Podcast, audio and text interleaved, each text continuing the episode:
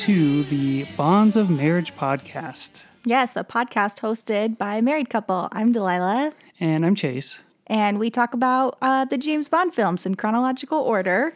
Yeah, there's one catch though, and that is that not all of us like the James Bond movies necessarily. Yeah, and I'm that one.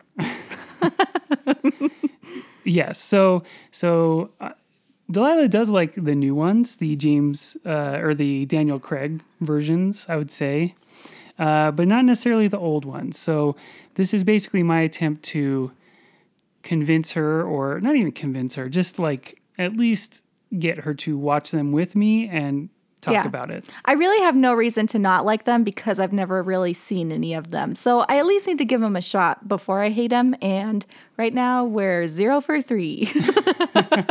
Spoiler alert. so yeah, this week's film. This is the third episode, and so we started at the beginning. That means we're on the third film of the series, which is Goldfinger.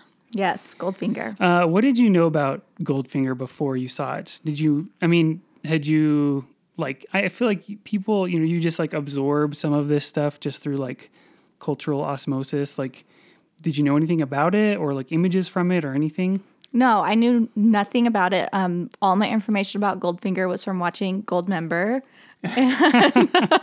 So when I saw um, Jill was dead co- with her body covered in gold, I was like, "What? Like that was a real thing? Like this person?" I mean, I know that didn't happen in Goldmember, but I mean, it seems very crazy and very much like an Austin Powers thing that would happen. It's silly, A- and they even say like, um, "Oh, she died of."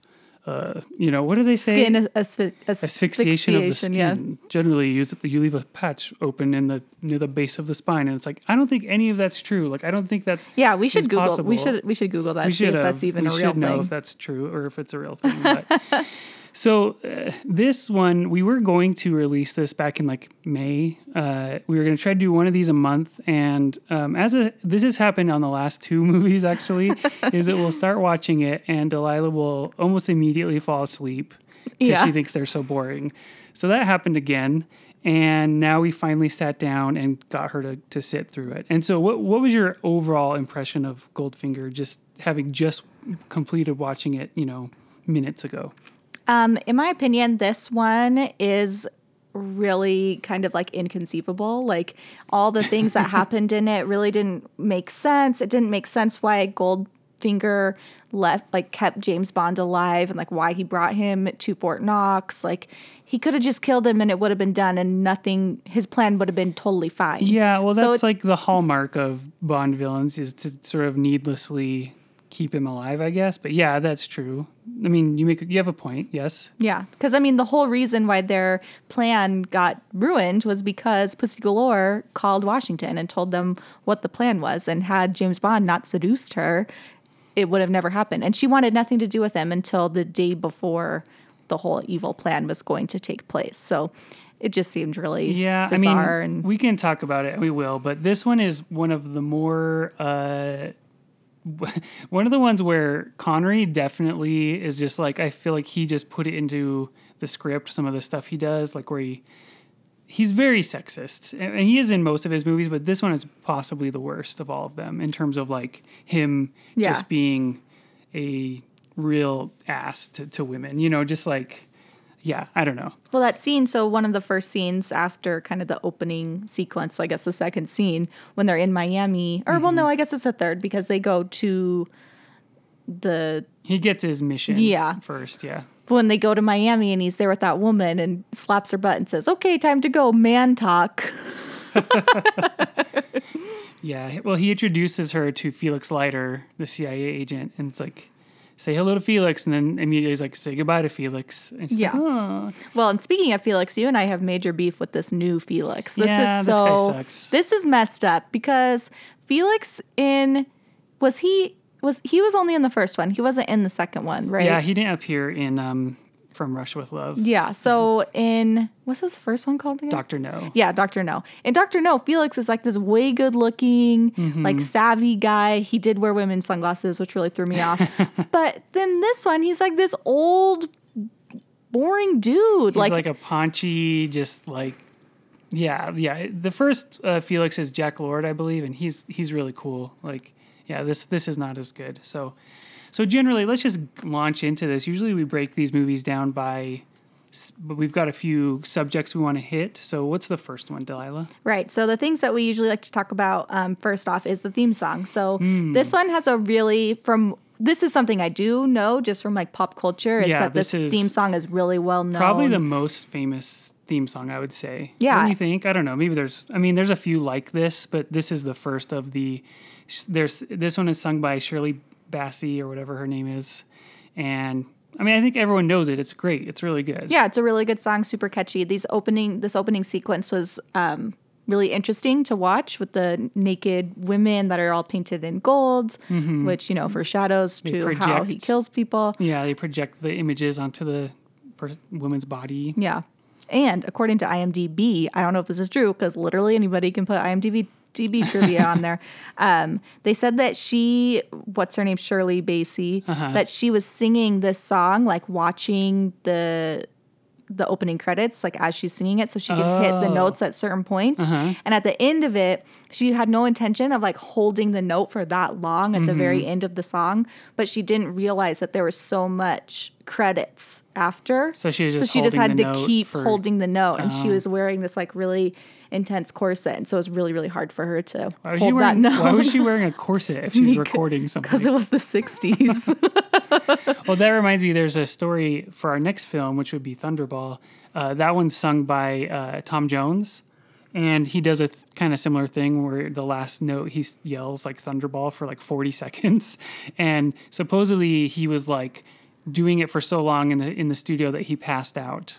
oh, geez. So I don't know if that's true. Again, that's probably just IMDb trivia. That's not necessarily true. Well, everything you put on the internet is true. So Yeah. So, uh, yeah. So I think the theme song is good. It's not my favorite of all of them, but it's really good. It's uh, kind of set the template for the rest of them because the like from Russia with Love is just kind of like a.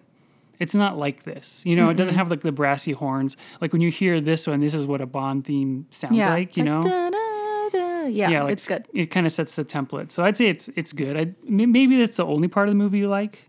Yeah, I really like that.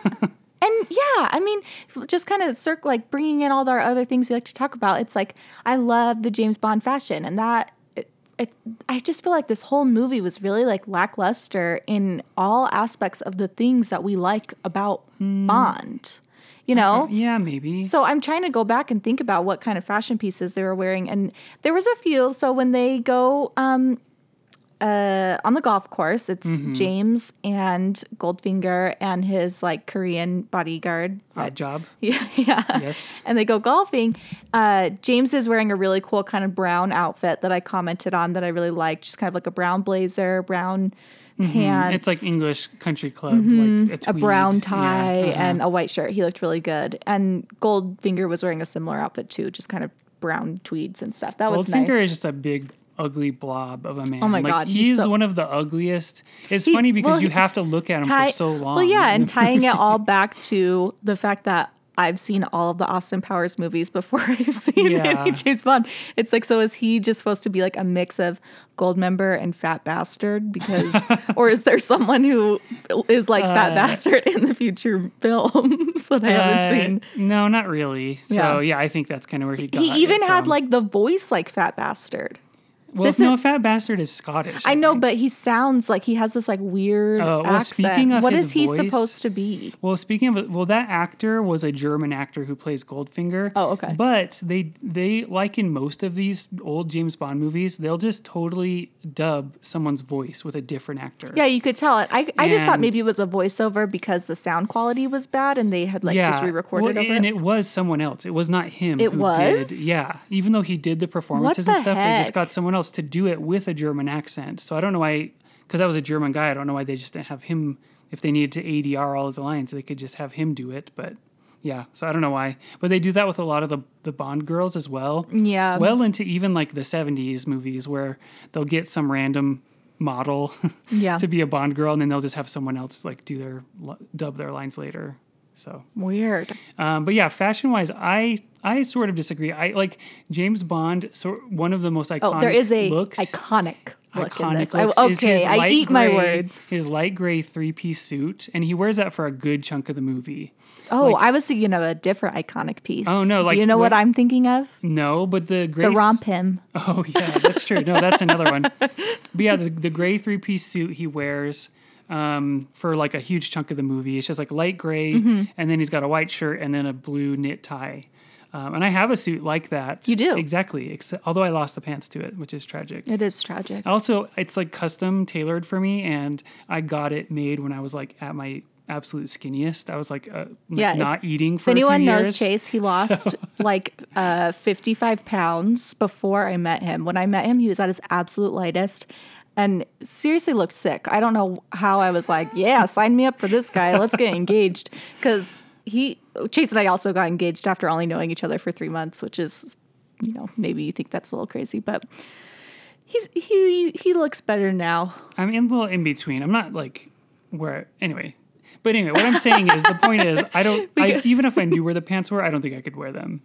Cuz so that was probably a bad idea. But anyway, I because this was mainly because of that look though. I Oh, really? I never knew that, guys. Three-piece suit. Learning new things about my husband. Um, but yeah, there's like you mentioned though. There's in the the Miami sequence, he puts on he just has like a swim trunks on, and then he puts on this like romper that's a terry cloth, like a light blue terry cloth romper. Yeah, which is his staple, signature, iconic color, this baby blue. He mm-hmm. wears He a looks good in it. And Doctor. No, he wears my all-time favorite outfit, that baby blue two-piece like velour, maybe no, maybe it's probably terry cloth Mm-hmm. little outfit when he goes onto the island and Yeah. and meets. So it's a um, similar look to that, except for this is just the romper style. Mhm, But, and it um, is so short. Like I don't even wear well shorts because this he short. has he has a very short tight swim trunks on and even the swim trunks poke out a little bit from it when he's wearing it. Yeah they're Mm-hmm. Yeah. like very short. So that's what he wears when he goes up into the apartment to above to to see Jill when she's see- spying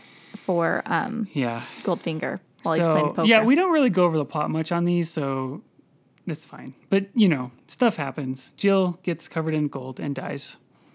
That's pretty much what yeah, happens at the beginning. tragic tragedy. yeah. So uh so we've done fashion. What about gadgets Gadgets. So, um, as always, he goes in, gets his assignment um, from M, yeah uh-huh and um, some of the gadgets they talked about were kind of the homing devices. Well, Well- he didn't get this from M. he goes to q He goes to Q well, to get and these. this I'm is the first movie that has like the sort of iconic, again, iconic scenes of him walking through Q Branch, where they're like doing all these crazy tests behind him. That's like, then that became a staple in all the Bond movies, where it's like he's walking and they're testing out a bulletproof vest, like shooting someone with a machine gun, and they're like uh, filling. There's like filling this booth full of gas and just doing all kinds of stuff like that. And so, yeah, Q Mm-hmm. brings him in to give him his car and he's like where's my bentley and then he says oh here's your new car and it's the uh, i guess we'll lump this in with cars too but his iconic again iconic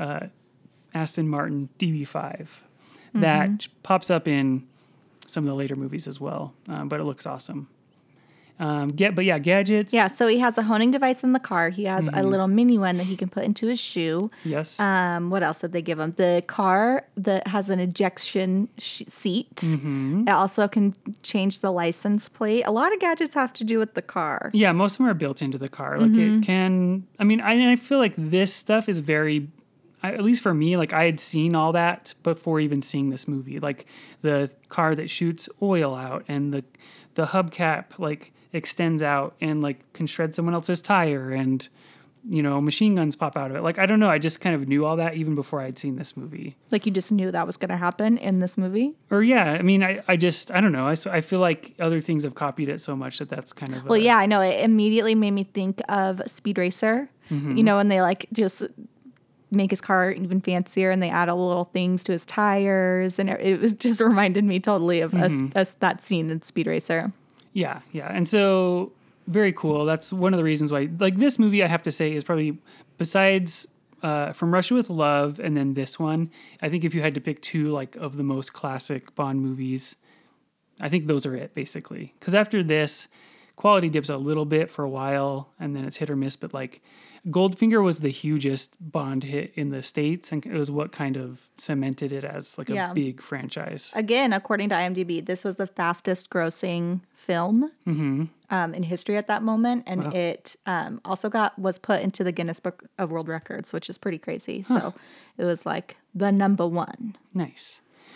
Um, yeah, I think like I think it's funny though. Like the gadget they have is like basically a tracker, you know, and then there's a screen in the car that's like supposed to be, you know, like a map, like GPS, you know, that it's so revolutionary and Right, but it just looks like a like a projection from like elementary school. yeah, no, just- it's well, and also it made no sense like when they were showing it and then like that he was knowing where things were based on this tiny screen, like that didn't really make sense to me. But um, be confusing. The other cars though I wa- that I really liked in this is like I think it was Ford.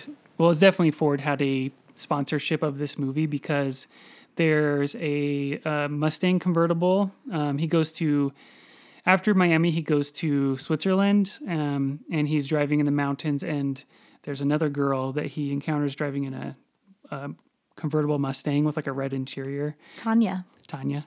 Very cool car. Um, and then also later in the movie, there's a really cool, there's a bunch of nice Lincoln Continentals. Um, they're like those cool 60s style, like super long coupes with like the doors that are like 15 feet long. And anyway, one of them gets crushed, which is kind of sad. But so there's some cool cars in this, a lot, a lot more than the other movies we've that we've seen so far. Yeah, the cars were awesome looking, I think. Mm-hmm. Definitely.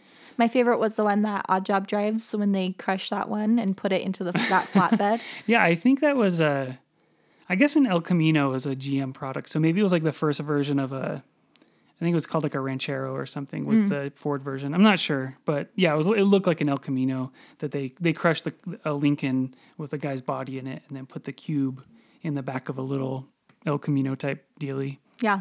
which is fun. Mm-hmm. Um, Do you want to talk about where this movie took place? yes, let's talk about the locations. Okay, so obviously where all the action really kind of happens near the end is Fort Knox. So it's supposed to be set in Kentucky, Mm-hmm. um, which is the first time it's been in America. Yeah, but they actually didn't. They even didn't shoot it in America. yeah, I read that. But um, are any other sets. films set in America? Any Yes. like? Oh, really? Mm-hmm. right, we'll keep an eye out There's for one those. called uh, uh, "Live and Let Die." oh, is that with Pierce? No, that's with Roger Moore. That's his first. Oh. I one. don't know anything about James Bond.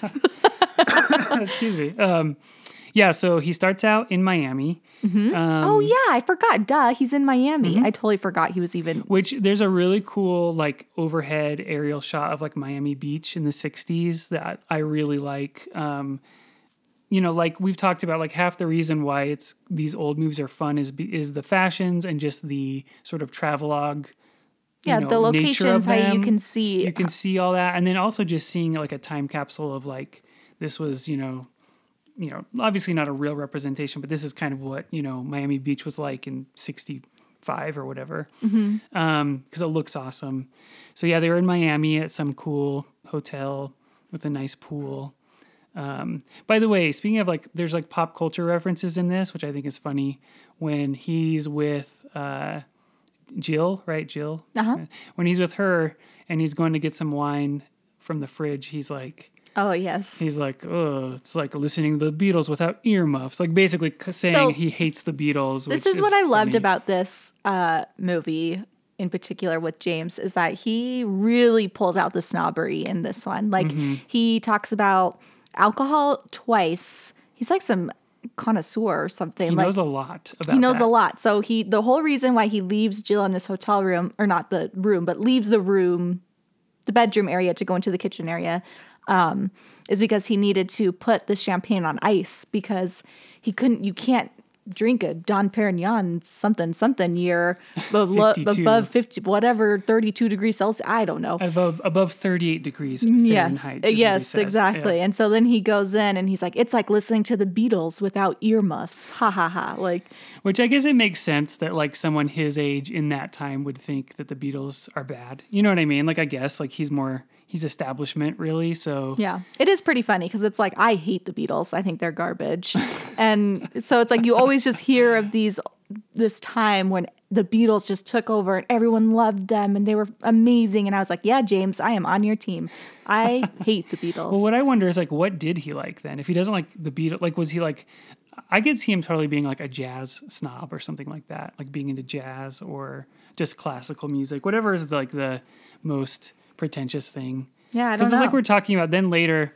So then he's summoned uh, to uh, a lunch meeting or a dinner meeting with M and some government guy that's really fancy, and they are you know they have cigars and brandy, and then they talk about how bad the brandy is, and he again gets to be a snob and say, "Oh, it's probably some substandard brews and differently mixed," or I don't know what he says. He comments on it like he knows, like he knows something. So, uh, and then that actually like the more uh, the Roger Moore bonds, he kind of double doubles down on that. Like he actually becomes just some know-it-all who knows everything about everything. Which I just can't wait for the that time because there's nothing I like- love more than be know like, oh, here's this butterfly in a you know like in a case, and you know he'll know the Latin name of every butterfly. or, you know what I mean? Like why would he know that? You know, just he just becomes even more of a like know-it-all. But in this, it seems like it's more he's just James Bond, like his character. He just loves the finer things in life. He loves abusing women and Loves abusing women. and uh, so that's just part of his character is that he would know a lot about you know booze i guess right yeah. so okay and then so besides miami then he after that he goes to uh, geneva switzerland and there's actually some great they really did go there and there's some great uh, Oh, it's beautiful. scenes there where they're driving on these twisty mountain roads and like amazing looking scenery and stuff so that's that's fun Yeah, that was probably one of my favorite scenes. One of my probably my favorite location, just because it was so pretty. Um, yeah, sorry, I was just looking to see what the it's called, just the Alpine roads in Switzerland, Mm-hmm. the Swiss Alps. So yeah so he's driving around up there and he, that's where he encounters uh, it's actually it turns out to be jill who was covered in gold and killed by goldfinger uh, he encounters her, sister Tanya, tanya who's out for revenge Mm-hmm. and and it's kind of Yeah. like the the movie pulls a twist on you, and you think that she's going to be the Bond girl because he spends so much time with her, and like it, it just doesn't. It's like, of course, like she's going to be the Bond girl. She's out to get Goldfinger, and within about mm, 15 minutes, she's dead. yeah like Oddjob she, kills her. she gets hit with oddjob's flying hat you know Yes. and killed fairly quickly. Yeah so it's kind of a misdirection. And then after this uh, i guess this is kind of like gadgets. There's the very famous scene where goldfinger catches bond because he's he's a dummy and thinks he there's a mirror on a building and he thinks he's going to run into another car. So he swerves into a building into the building and crashes his car. And so then he wakes up and he's strapped to a big metal table thing and there's a laser aiming at that's going to come like Slice him in half. slice him in half and there's the whole line you know i expect you to die. And so Mm-hmm. yeah so there so there's all that business that goes on. And actually this movie is a lot longer than i remembered it Oh my being, gosh, it was an hour and 50 minutes. which isn't that long though when it when you think about almost every modern movie now is like two hour 20 Yeah, but at least the those ones are interesting. well they're faster paced. It, it's just it feels like it does take a long time for this movie. Like we got to this point where Goldfinger is about to like cut James Bond in half, and I'm like, we're almost done, right? Like this is the end, and he's like, oh, nope. No, not really. Because they still have to go to Kentucky. So I think the the problem with the pacing of this movie is once they from this moment until like the actual you know final final action scenes, there's a lot of just sort of slow business of Goldfinger like unveiling his plan and like the back and forth with like the CIA is like kind of tracking him and it just and and you know he's trying to escape like Goldfinger's holding him captive and it's yeah it's a little slow I, Yeah. I would say you know And I think what I've liked about the newer Bond films, as well as even like Doctor No, um, is that the villain is a secret for a while. Like you know of them, but you don't see their face. There's no really communicating with them. Um, with this, it's like you see Goldfinger in the first ten minutes. well yeah of and the then film, oh and we didn't even talk we talked a little bit about the golfing scene but I mean they play golf Yes, they for, have like, a chummy minutes. relationship. It's like, what the hell? What are you and they're trying like to do? cheating at golf back and forth He makes him, like, yeah. It's so it's just a weird concept that yeah, yeah, it just is very it's just a it's a weird idea. I didn't like it. I don't like the, you know, supposed hero and the villain being friends, but not, they're not fri- they're frenemies. You know, it just it's all it's all a little strange to me. Well, but this is also like the trend in Bond movies, which I never understand, is where he goes and like makes contact with people as an like a secret agent, but then just uses his own name. Like he never pretends Oh, to be no. anyone else, Why would he? which I just think is funny. Like why? I mean, whatever. It, it's not obviously not. He's not supposed to be like an actual An spy. international man of mystery. Well, no, but anyway. So yeah, they get to Kentucky, and um, Goldfinger's got like a compound that's like a, he like raises horses or whatever. I don't know. Well, wait, we haven't even talked about Pussy Galore. Oh yeah. Well, okay. So then, yes. so they're being flown to Kentucky, and turns out the pilot is a woman named Pussy Galore. And she looks awesome. She is wearing cool this looking. really cool black, like silk uh two piece it looks like a suit but the front is like a wrap almost like a mix of a suit and a kimono like it was really awesome looking and she like punches bond in the face and holds She's a a gun tough. to him She's, a, tough, girl. broad. Yeah, and she's a good pilot, mm-hmm. which is good. It's kind It's of a nice to welcome change. Yeah, that like the, you know she's good at something, whereas like the Bond girls until now have kind of been just people just people, just you know, just girls that are anyway. But the big thing is, you know, she tells him like, don't even try to be, you know, uh, smooth with me. I'm immune to you, Mm-hmm. which is a reference to in the books. Uh, she's a lesbian. Um, yeah which i think is really interesting especially for the books being older Yeah, well, eh, but not really. Well, it is interesting, but um, uh, the yeah it, the in all the books, there's like a lot of weird stuff with uh, with like with gay people that is not. They're definitely treated as uh, like weird genetic Oh. freaks. You know what I mean? that's upsetting And it's mostly seen, I think, in the book as like a just an obstacle for Bond to overcome. You know, the fact that she's a lesbian. oh Um, but in the movie, they can't really. This was the '60s. I mean, they couldn't. I don't even think they could really openly admit. You know what I mean? That that she was lesbian. So they just sort of. I don't know. They they sort of allude to it, but they don't actually say it. gotcha If I hadn't have told you that she was gay in the book, would you have known? no Yeah. So No, not at all. I would have just taken it that she was, you know, she's supposed to be kind of a bad person Mm-hmm. and just doesn't want anything to do with him. Yeah. Well, and then that's why it's like she's got this. Uh, so she's a pilot, and she has a squadron of like sexy other female pilots Yeah, it's who called are Pussy's her, Circus. her her flying circus. oh, Pussy's Flying Circus. yeah That's what it and so i think that's also to, that's like kind of her i don't know Mm-hmm. but um yeah so she she's flying him to kentucky and it's funny he the way connery's accent is like he's like pussy like the way he says it Pussy. I don't, don't know cracks Yeah, me up every time It's funny.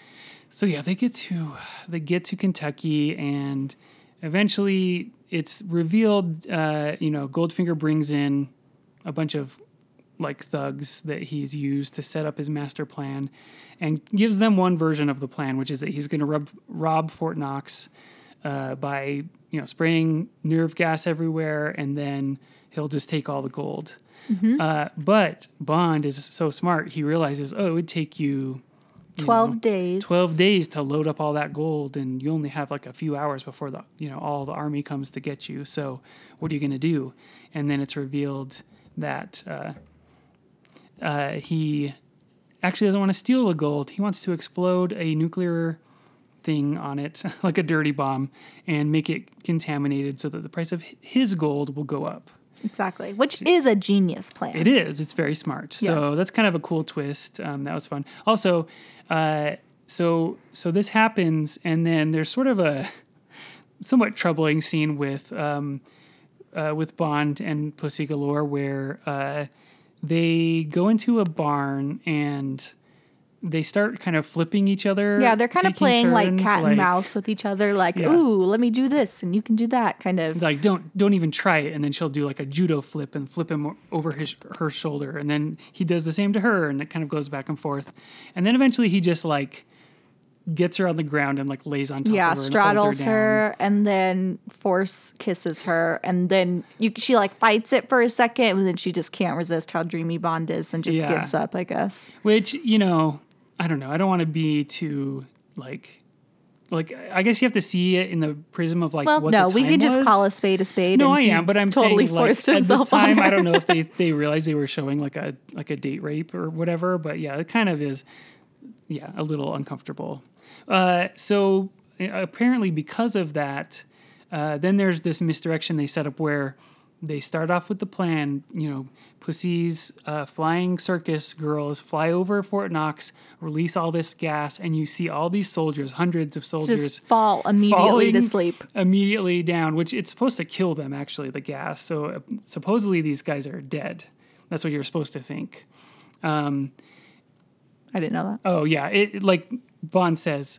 Oh, and by the way, that gas is fatal. Like when he's Oh. explaining his plan back to him, and he says, "Oh, what's the big deal? Like sixty thousand people die every year." Oh, that's right. Yeah. So I just think, think it's funny because you're watching all these like soldiers and extras like fall to the ground, and you can tell they're like trying to fall so they don't like gracefully so they don't hurt hit themselves hurt themselves, you know. It's a and, and the first time I saw it, I remember thinking like that looks so fake. Like they look like they're just doing it on purpose. Which then the big reveal comes that oh they actually were kidding. Uh, Pussy actually called it in and to washington to Washington. So they had this big plan that um, they wouldn't actually release the gas, they just pretend like it, and everyone would pretend that they were dead. And then, you know, Goldfinger's men can come in and then get caught in a trap.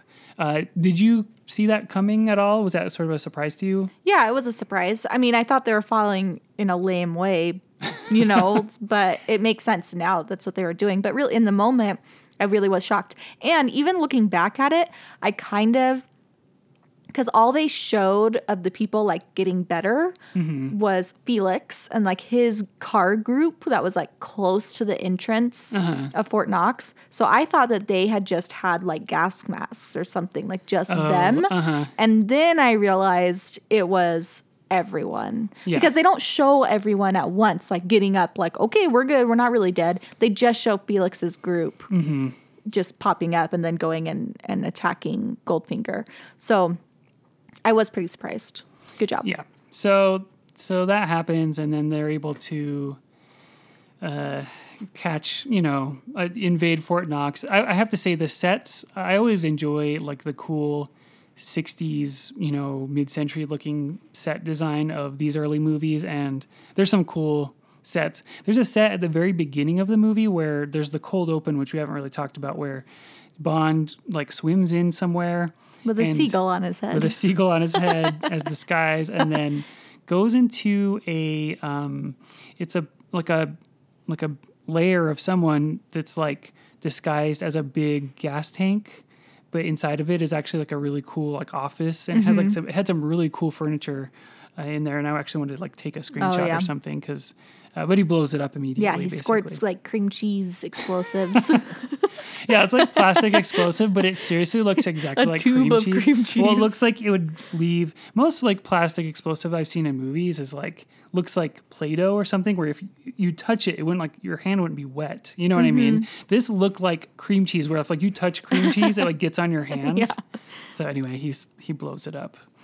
Uh, anyway, so yeah, the Fort Knox, like the interior of it, looks really cool. Like very like uh, brutalist, like looking, you know, concrete with all the the giant stacks of gold bars everywhere. He's forced. They put the bomb in there, and then he's locked in, and he's forced to fight Oddjob. Uh, so you know they throw the hat around, and he electrocutes him uh, eventually, and then someone comes in, disarms the bomb. Which that was a right last hysterical scene. So Bond opens up. It looks just like a big, uh, you know, rectangular aluminum box is Mm-hmm. what it looks like. And he opens it up, and there's this bomb inside of it, and it's all these little like moving gadgets and pieces, like and they're little spinning, around uh, and objects, like yeah. all different colors. And Bond has no idea how to disarm this, and he's literally just touching. I thought Connor did a good job with that because he looked really sweaty and really scared, and he was just like vaguely touching he looked very everything, confused, like, uh, what do I do? And then he was What just about to like grab a bunch of wires and like just rip, them rip 'em. out, and then some guy comes in who knows what he's doing and like just reaches over him and literally just flips like a switch flips a switch that turns turns it off within so, about six seconds Yeah, so- left or so. Whew, save the day. Um, yeah. and then that's not the only like twist though. Then this is something the Bonds Bond movies do a few times, but uh, everything's Oh, great. this is my favorite part of the whole. And they're like, movie. "Hey, the president wants to meet you. Let's you know get in this uh, star spangled looking airplane, and you'll have lunch with the president." So he gets in there, and uh, he's just relaxing. Oh, the movie's over, and then turns out Goldfinger's in there. And Goldfinger pops in, pops in. He's got a golden gun, and then they cut screen, go to the go back to the base, Mm-hmm. and they show the three. There's like the pilot, and I'm assuming someone else. There's three guys basically tied up, um, on the ground. Yep. And you're like, no, what is he gonna do? And you know, they'd already had a thing before where he told Pussy Galore not to shoot inside the airplane because you'll get sucked out. You're gonna get sucked out, and, I immediately he says that, and I was like, oh my god, he's gonna get sucked out of the plane. I was so excited. So Goldfinger shoots out one of the windows uh, accidentally. Keep in mind, Goldfinger is a big fat blob of a man. he's a blob. Yeah, he's giant. Like he's like his gut is like huge. He's at least like 350 pounds. Yeah, so he gets sucked. He gets sucked through the tiny window. and he's kind of stuck there for a second, and then it just he flies out of it. yeah. So amazing. It's like Augustus Gloop getting caught in the I- pipes on a I like cheer- I cheered and clapped, and I scared my dog because it made me so happy. Speaking of, quiet down over there. Hey, Shh. Shut your Sorry. pie hole, We have a dog, and she's growling at people outside.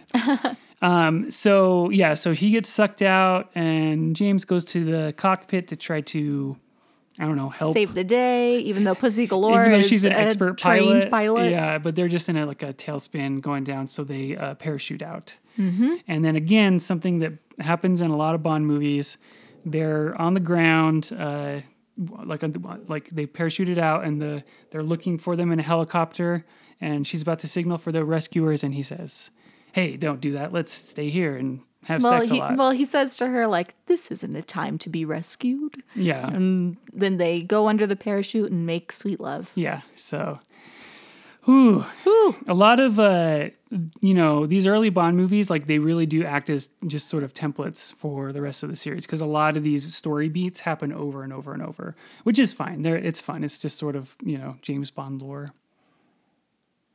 But uh, have we anything else we haven't covered on this one? Uh, no, we've kind of talked about all of our main points. Okay. Something I did want to talk about though, because uh, I myself am a blankie as well as Chase. We listen to Blank Check with Griffin and Dave. Which is another or David. Which is I'm sorry. I say Dave like we're best friends with Griffin and David. Um, and I always love that they talk about the box office numbers. Mm-hmm. And especially in this time where this film was released in 1965, I think. I just lost where the date was. Mm-hmm. I think I think it is sixty five. Um, Yeah, so it was released January of 1965. Like I said before, this was at this time the highest grossing film of all time. Do you want to uh, take a guess on what the budget for this film was? Oh, I don't know. It's so hard because it's I know it's 1965 1965. I don't know. Just give a guess. Throw out a number. Um, I'm gonna guess that the budget. It's less than was- 10 million. Oh, it's a lot. I was just I was gonna say 10 million, so I'm gonna say like six million then. Okay, it was 3 million Oh, okay. and they've grossed worldwide 124 million nine hundred thousand dollars. So that is crazy. That's crazy. So that's not adjusted for inflation. that was Yeah, I don't know. This is just what's money. on IMDb. We should look at what uh, Griffin and David look at that website. What's it called? Oh, I don't know. Box office Yeah. something. We should look that up next time and and It was a huge hit though. Like it was, like I said, it's like kind of the one. I mean, they were all the other two were were popular, but like this is the one that really sort of cemented Bond as like this big franchise. And you know, it was a hit everywhere, all over the world Yeah. too. Not just in the UK. It was like huge in the US and all over. So well, and it's nice to see that too because from what I recall from our last from Doctor No is you said that wasn't that much of a hit because it was so controversial. The for first the one, time. yeah, Doctor No was just a modest hit. It, I mean, it didn't do poorly, but it wasn't Yeah. like a, a huge thing. So And then- talking about Doctor No, their budget was 1.1 million. Mm-hmm. Gross worldwide was 59 million 600,000. well, that's still a pretty huge hit, I guess. Yeah. Yeah. But that's worldwide though. So Yeah. that one, I mean, they doubled and only increase their budget by like one and a half million. Yeah. And yeah, that's pretty crazy. Whew. Well, Those numbers, dang. Well, dangers. yeah. I'm. It'll be interesting to see the other ones as we go along. I know some of the the Roger Moore ones were not necessarily huge hits, and for a while, you know, and so I don't know. Yeah, I'm interested to see what happens. So I can't. How many does Sean Connery do? I know he does a few and then stops and then comes back. Yeah, I don't know. I don't know. I know he does. He does Thunderball. He does. uh You only live twice, and then he leaves, I believe, and then comes back. Oh no, it comes back for Diamonds Are Forever. Hmm. I am looking forward to watching some of the ones without Sean Connery just to see. I mm-hmm. feel like I'm so bored with Sean Connery at this point and his Bond. I just love Daniel Craig as Bond so much. Like he is James Bond to me. He is so tough. He is so good looking. He is such a good actor. And I just feel like unfortunately with these ones just being older, I just get so bored with like the dialogue and what they're saying and doing and it's it just feels just so dated and boring to me. Yeah, I can see where, where you're coming from. One thing though, I I, I love the the um, Daniel Craig movies, but it does feel like he sort of loses his uh, the edge of like where Bond is like he loves the finer things. He loves like he enjoys his job. But I see that because Daniel Craig's James Mm-hmm. is he's a tortured man. He's had this tortured life for so long and you you get to see into what what has happened to him and what has made him who he is. Yeah, I mean they had Whereas to like these ones you have no backstory of who James they had Bond to like is. Bourne Identity it up a little Yeah, bit, you know, just because like. of the times. But I feel like you could have both. Like have him be legitimately like torn about the fact that he kills people for a living, but then also really enjoy, you know, having a drink. And I guess I mean I guess they do. They Mm-hmm. they do kind of give him that. So I don't know. I, I guess it's maybe I've never asked you this. Who's your James Bond? Who's your favorite James? Um, I don't know. I, I it you know I could say Daniel Craig because he's up there. I genuinely enjoy some of the Brosnan ones, and I, I think Pierce Brosnan was a great James Bond who was who had bad scripts and bad. Movies. I'm excited to watch the Pierce Brosnan ones too, because those are. I went and saw those in theaters with my mom because my mom Mm-hmm. loved Pierce Brosnan. So I'm excited to see his again because. I've only seen them each of them probably about once.